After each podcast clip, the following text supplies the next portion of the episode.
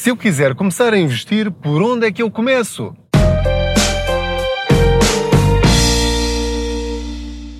Olá, hoje vou responder à pergunta da Mónica Cunha. Eu sou o Pedro Anderson, jornalista especializado em finanças pessoais e aproveito as minhas viagens de carro para falar consigo sobre dinheiro, sobre como podemos ter mais dinheiro na nossa carteira ao fim de cada mês, ao fim de cada ano. Ultimamente tenho insistido convosco para me enviarem as vossas perguntas em áudio. Basta através do Facebook, pelo Messenger, gravarem a vossa pergunta, a vossa dúvida, o vosso comentário, uma sugestão de um tema para falarmos, ou então envie para o meu e-mail info.contaspoupanca. Não, info.contaspoupanca.gmail.com Assim é que é. Muito bem, enviem as vossas perguntas em áudio. É a forma mais parecida com uma conversa que nós podemos ter aqui no carro uns com os outros. Vamos falando aqui durante as nossas viagens, já que às vezes é difícil falar de uma forma calma, de uma forma descontraída sobre dinheiro com a nossa família, com o nosso marido, mulher, companheiro, companheira, com os nossos filhos, com os nossos pais, com os nossos avós, com os nossos colegas de trabalho, com os nossos irmãos, enfim.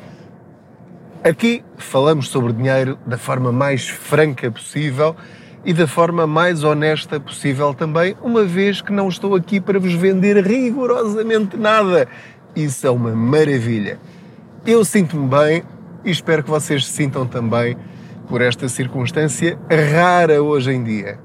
Na maior parte dos casos, sempre que alguém está a falar sobre dinheiro, é para vos vender um produto, um investimento, um serviço, e eu não estou aqui para vos vender nada. Portanto, aproveitem.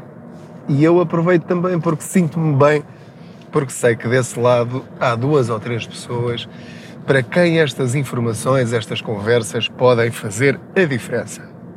Mónica Cunha Vamos à pergunta. Força! Bom dia.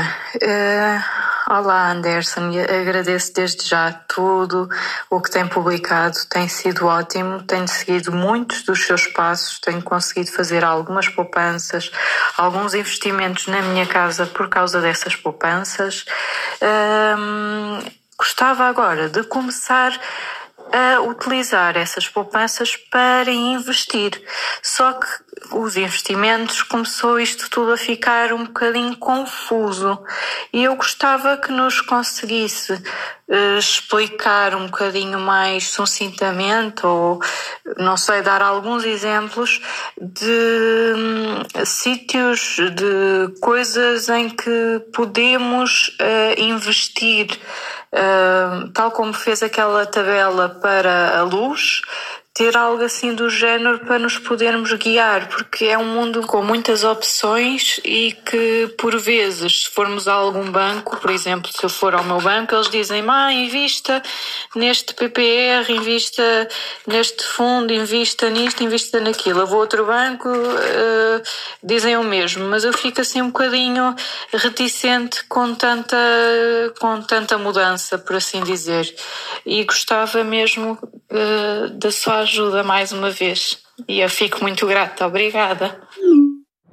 Bem, Mónica, antes de mais, muito obrigado pelas suas palavras. Fico mesmo muito, muito feliz por saber que consigo, enfim, com estas sugestões, estas ideias, pistas sobre dinheiro, que conseguimos fazer a diferença na vida das pessoas, neste caso na sua, seja uma diferença grande, seja uma diferença pequena, bom, pelo menos ajuda um pouco. Isso para mim já é a melhor das recompensas. Posto isto, vamos lá então falar sobre investimentos. Como eu a percebo? Ou seja, eu já passei por isso e às vezes continuo também a passar. A questão é que ao longo do tempo nós começamos de uma forma muito imediata a distinguir logo o trigo do joio. E mesmo quando achamos que é trigo, conseguimos perceber o que é que ali, no meio de tanta coisa boa, que armadilhas ou que estradas sinuosas ou que, enfim, coisas temos de ter cuidado para fazermos de facto as melhores opções possíveis. Investimentos. Vamos ao Facebook, somos bombardeados com sugestões de investimento. Na televisão, nem tanto, nem tanto. Nos jornais temos muito, mas sobretudo nas redes sociais. É lá que está a grande quantidade de sugestões de investimentos e, sobretudo, investimentos fáceis e extremamente rentáveis. Na maior parte dos casos, em 90% dos casos, isso é tudo burla, isso é tudo mentira, Mónica. Portanto, fez muito bem em perguntar. Acontece que a Mónica mencionou um aspecto muito importante. É que mesmo nos bancos, entidades que no passado nós estávamos habituados a encarar com seriedade, honestidade, eh, competência, credibilidade, hoje em dia isso infelizmente perdeu-se. E eu não estou a dizer que é com razão ou sem razão.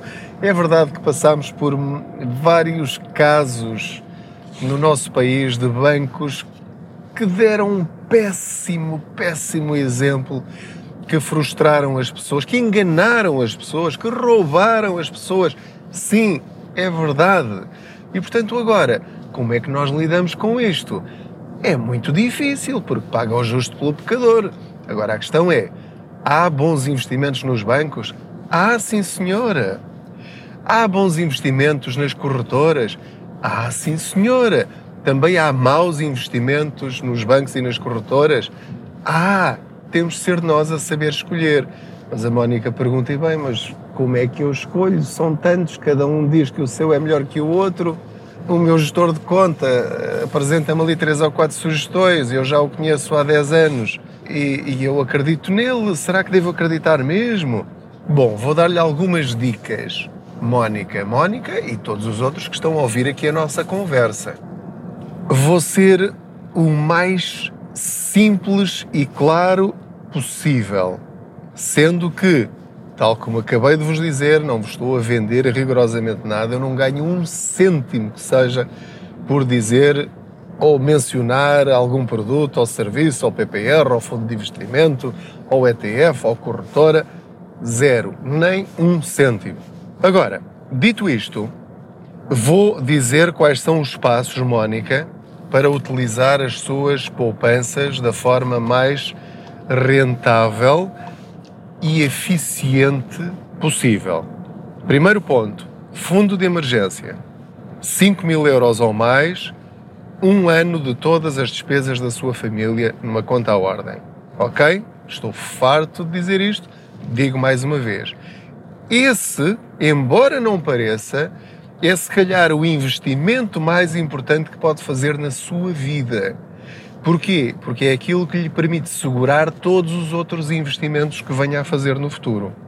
Portanto, se ainda não tem o fundo de investimento, essa é a sua prioridade muito, mas muito antes de começar a investir. Enchendo esse balde, vamos começar a encher o balde do investimento. É o outro que vem a seguir, mas só depois do outro já estar cheio e fechado. Então, a forma mais calma, mais coerente, mais segura de começar a investir o seu dinheiro, e isto é a minha opinião, que vale o mesmo que a sua e vale o mesmo de qualquer outra pessoa com quem fale. Porque repare, e eu gosto de sublinhar isto sempre, eu não tenho nenhuma formação específica financeira é a minha experiência depois de 10 anos a falar com especialistas, com responsáveis políticos, responsáveis governamentais, com outras pessoas, com outros consumidores e também fruto da minha própria experiência. Eu quero dizer-lhe que a seguir ao fundo de investimento deve começar a fazer o seu PPR. Fazer um PPR ou vários PPR, Plano Poupança Reforma e é aqui que estamos a falar de investir no seu futuro e no futuro da sua família. Pode fazer um PPR para si, para o seu marido, para a sua mulher e também um PPR para cada um dos seus filhos, se os tiver. Porquê é que é importante começar com um PPR e não entrar logo em investimentos mais um bocadinho mais complexos, como fundos de investimento, ETFs, etc., de que vou falar já a seguir. O PPR é um produto que é, é gerido por instituições financeiras que estão registadas ou na CMVM ou no Banco de Portugal. Só isto dá alguma confiança ao sistema, que vale o que vale. Mas dá, a mim dá-me confiança. Portanto, não são instituições no estrangeiro, não são instituições nos Estados Unidos, na Holanda, na Alemanha, ou em França, ou na Bélgica. Não, são instituições em Portugal. Ou seja, nós podemos ir lá bater à porta, podemos reclamar junto do Banco de Portugal, eh, podemos reclamar junto da CMVM, podemos enviar e-mails, podemos fazer reclamações por escrito, eh, podemos bater à porta dessas instituições. E, portanto, isso eu acho que é uma vantagem para quem está a começar. Transmite alguma segurança, alguma confiança, seja real ou não. De facto, na minha opinião, transmite. Um PPR. E aqui entramos já naquele pormenor da pergunta da Mónica, que é: eu vou ao banco e o gestor de conta fala-me dos vários investimentos que ele tem. Como é que eu sei que é o melhor? Bom, PPR, Mónica, há dois tipos de PPR: seguros PPR e fundos PPR. Portanto, quando falar com o gestor de conta do seu banco, pergunte qual é o seguro PPR que tem e qual é o fundo PPR que tem. Eles vão dizer que têm vários. Depois, tente investigar quanto é que cresceram nos últimos três anos, nos últimos cinco anos e no último ano. Eles são obrigados a dar esses valores, ou têm de ter acesso a esses valores, quer para o seguro PPR, quer para o fundo PPR. Depois pergunte: então, e qual é a comissão de subscrição? Ou seja, quanto é que eu tenho de pagar de percentagem quando puser lá dinheiro? Se eu puser lá mil euros, qual é a comissão de subscrição? Ou seja, eu tenho de pagar para pôr lá dinheiro? E qual é a comissão de resgate? Ou seja, no dia em que eu levantar daqui a 30 anos, ou daqui a 20, ou daqui a 10, ou daqui a 5, qual é a percentagem com que vocês ficam do dinheiro que eu receber? A resposta vai ser muito importante. Porquê? Porque se tiver comissão de subscrição e tiver comissão de resgate, não aceite portanto está automaticamente excluído. Eu estou a ensiná-la a pescar, não lhe estou a dar o peixe. Podia já dar-lhe aqui o nome de 5 PPRs diferentes. Mas para já já sabe. Que PPRs é que vocês têm? Ah, temos este dizer. Qual é a comissão de subscrição? Qual é a comissão de resgate? Tem de ser zero. Não é zero, não quero. Porquê é que eu lhe estou a dizer que não quero? Porque há PPRs que não têm essas comissões. Ninguém é obrigado, Mónica, ou vocês todos que estão aqui a ouvir, nenhum de vocês é obrigado a fazer o PPR no banco onde têm conta bancária. Não há necessidade nenhuma de fazer isso. Vocês podem fazer um PPR em qualquer banco que vocês queiram. Agora, aconselho vivamente a fazerem um PPR em bancos que não tenham comissões de manutenção de conta, porque senão estão a pagar para depois poder lá investir. E havendo alternativas, porquê é que vão fazer isso? Não vale a pena não é eficiente financeiramente. Portanto, têm bancos e abram contas nesses bancos, se quiserem, que sejam gratuitos. O Ativo Banco, o Banco Big, o Banco Best são bancos, o, o Banco CTT também, desde que não tenham o cartão multibanco, são bancos que têm PPRs, têm fundos PPR e têm seguros PPR. O seguro PPR é aquele PPR que tem capital garantido, mas que rende aí 1%, 1,5%, 2% no máximo. Também tem PPRs em seguradoras, são os tais seguros PPR. Essas não têm fundos PPR, pelo menos que eu saiba. Se tiverem, digam. Viva, boa noite. Disse boa noite porque, de facto, estou a gravar este episódio uh, à noite. Portanto, venho trabalhar à noite hoje e estou a chegar à 5. Bom, Uh, isto para dizer o quê? O PPR é o primeiro investimento que deve fazer porque é a muito longo prazo e tem a enorme vantagem de deixar o tempo ajudá-lo a fazer crescer o seu dinheiro. O seu dinheiro só cresce se o deixar ficar parado muito tempo a render juros, para depois render juros sobre os juros. É esse o segredo do fermento do dinheiro. A regularidade e o tempo. Ou seja, partindo do princípio que a Mónica não é uma pessoa rica e que estamos a falar de valores relativamente pequenos, então imagine, por exemplo, vou tirar aqui com os valores ao acaso. Imagine que tem 100 euros por mês de poupança e quer saber onde começar a investir esse dinheiro, eu diria que poderia fazer um PPR de 100 euros por mês, num fundo PPR, por exemplo. Se tiver, por exemplo, 200 euros, então continua a pôr sempre esses 100 euros nesse fundo PPR, porque rende mais e é a longo prazo. Ah, e não ponha no IRS, porque senão fica preso para a reforma ou para situações dramáticas do tipo desemprego de longa duração ou uma situação de, de saúde gravíssima. E, portanto, só aí é que pode levantar esse dinheiro sem penalização. Pode levantar sempre o dinheiro, só que depois tem de devolver os benefícios fiscais e uh, pagar ainda uma multa eh, de 10% por, eh, por cada ano que passou. E, portanto, não interessa rigorosamente nada porque ia ter prejuízo.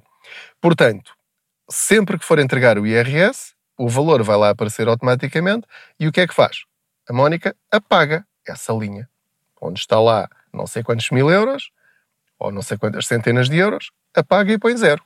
Pronto, e está o problema resolvido. As finanças não a vão chatear e pode levantar o dinheiro quando quiser com a vantagem, era aqui que eu queria chegar, por ser um PPR de passados oito anos, portanto, repare que estou a falar de um investimento para deixar passar muito tempo. Porque se estiver a pensar em investir para comprar um carro daqui a três anos, isso não é estar a investir, isso é estar a juntar dinheiro para. Bom, agora ia opinar. Pronto, é investir para gastar, enfim, basicamente.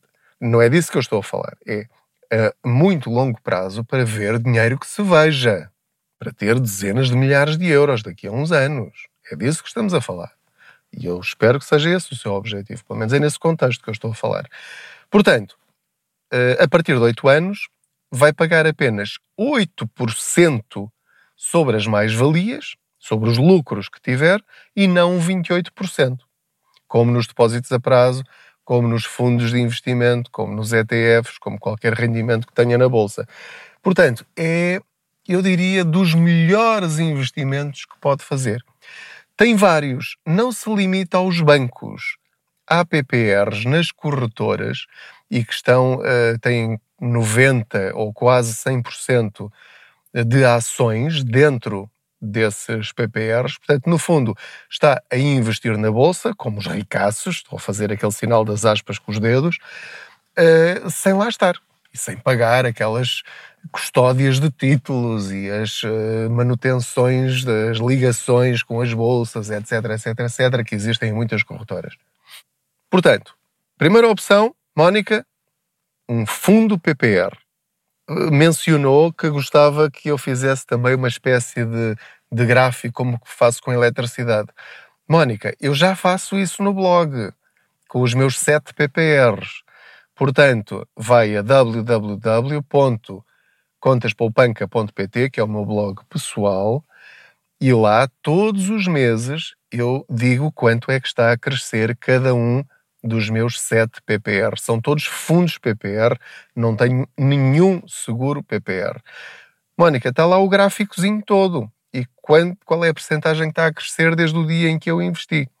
E está lá explicadinho como é que funcionam estes PPRs e onde é que os subscrevi, em que banco ou em que corretora. Depois fará com essa informação o que a Mónica muito bem entender depois de fazer o PPR e de o reforçar todos os meses, e eu aqui já começo a colocar, enfim, um bocadinho em dúvida, mas eu não tenho de duvidar de nada, se ainda sobra dinheiro para outro tipo de investimentos, eu sugeriria-lhe, eh, caso sobre, fazer a mesma coisa, mas subscrevendo um ETF. Um ETF, que é um fundo de investimento, vá, chamemos-lhe assim de uma forma muito simplista, eh, mas que segue as, eh, as bolsas mundiais ou um determinado setor de atividade, eu sugeria-lhe o SP500.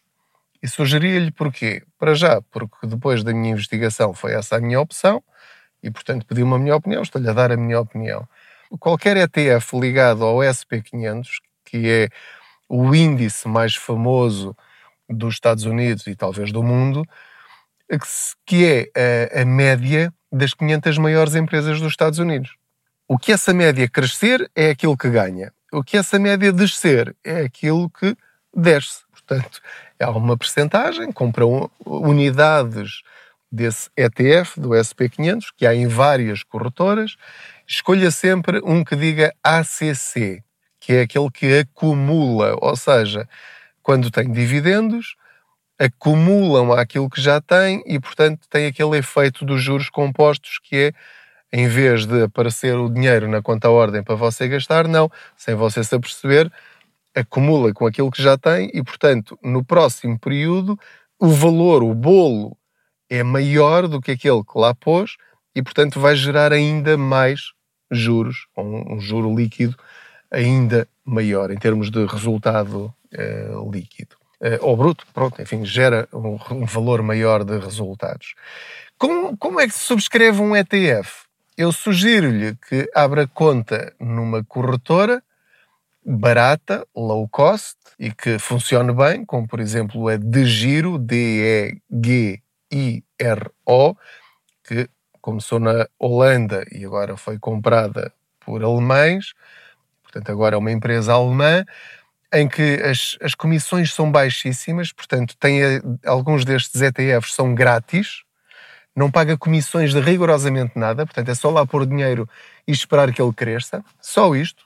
Portanto, depende é do crescimento da economia dos Estados Unidos, ou então escolhe um outro tipo de ETF, que é o MSCI, que é, uh, no fundo, não apenas o SP500, mas envolve todas as outras bolsas ou as principais bolsas do mundo. Portanto, é um índice mundial, ou seja, se a economia do mundo crescer, o seu dinheiro cresce. Se a economia do mundo descer, o seu dinheiro desce. Embora haja várias crises que são cíclicas, como sabemos, o que é que acontece? Ao longo das últimas décadas, ao longo dos últimos 100 anos, a economia do mundo tem vindo sempre a crescer. E se tiver a sorte, com aspas ou sem aspas, de começar a investir numa altura de crise, em que a economia está em queda, melhor ainda, porque começa cá de baixo, não é? porque depois as coisas recuperam. Se começar cá em cima, pode vir uma crise e tem de esperar que a economia volte a melhorar. Portanto, é sempre dinheiro que nunca precise nos próximos 3, 5 ou 10 anos. Portanto, é dinheiro que não lhes faz falta para coisas urgentes. É sempre esse o critério para começar a investir dinheiro. Se quiser ir ainda mais além e complicar as coisas um bocadinho mais, pode escolher fundos de investimento, por exemplo, no Active Bank, no Big ou no Best, uh, tem muitos fundos de investimento e são fundos com comissões relativamente baixas. É lá que eu tenho também os meus fundos de investimento e, portanto, pode escolher por setores também portanto, o setor de novas tecnologias ou o setor de energias renováveis. Mas pronto, lá está. Como é que eu fiz? Falei com o gestor de conta desses bancos. Tenho de preencher formulários, tenho de preencher uh, inquéritos, tenho de apresentar todos os seus documentos.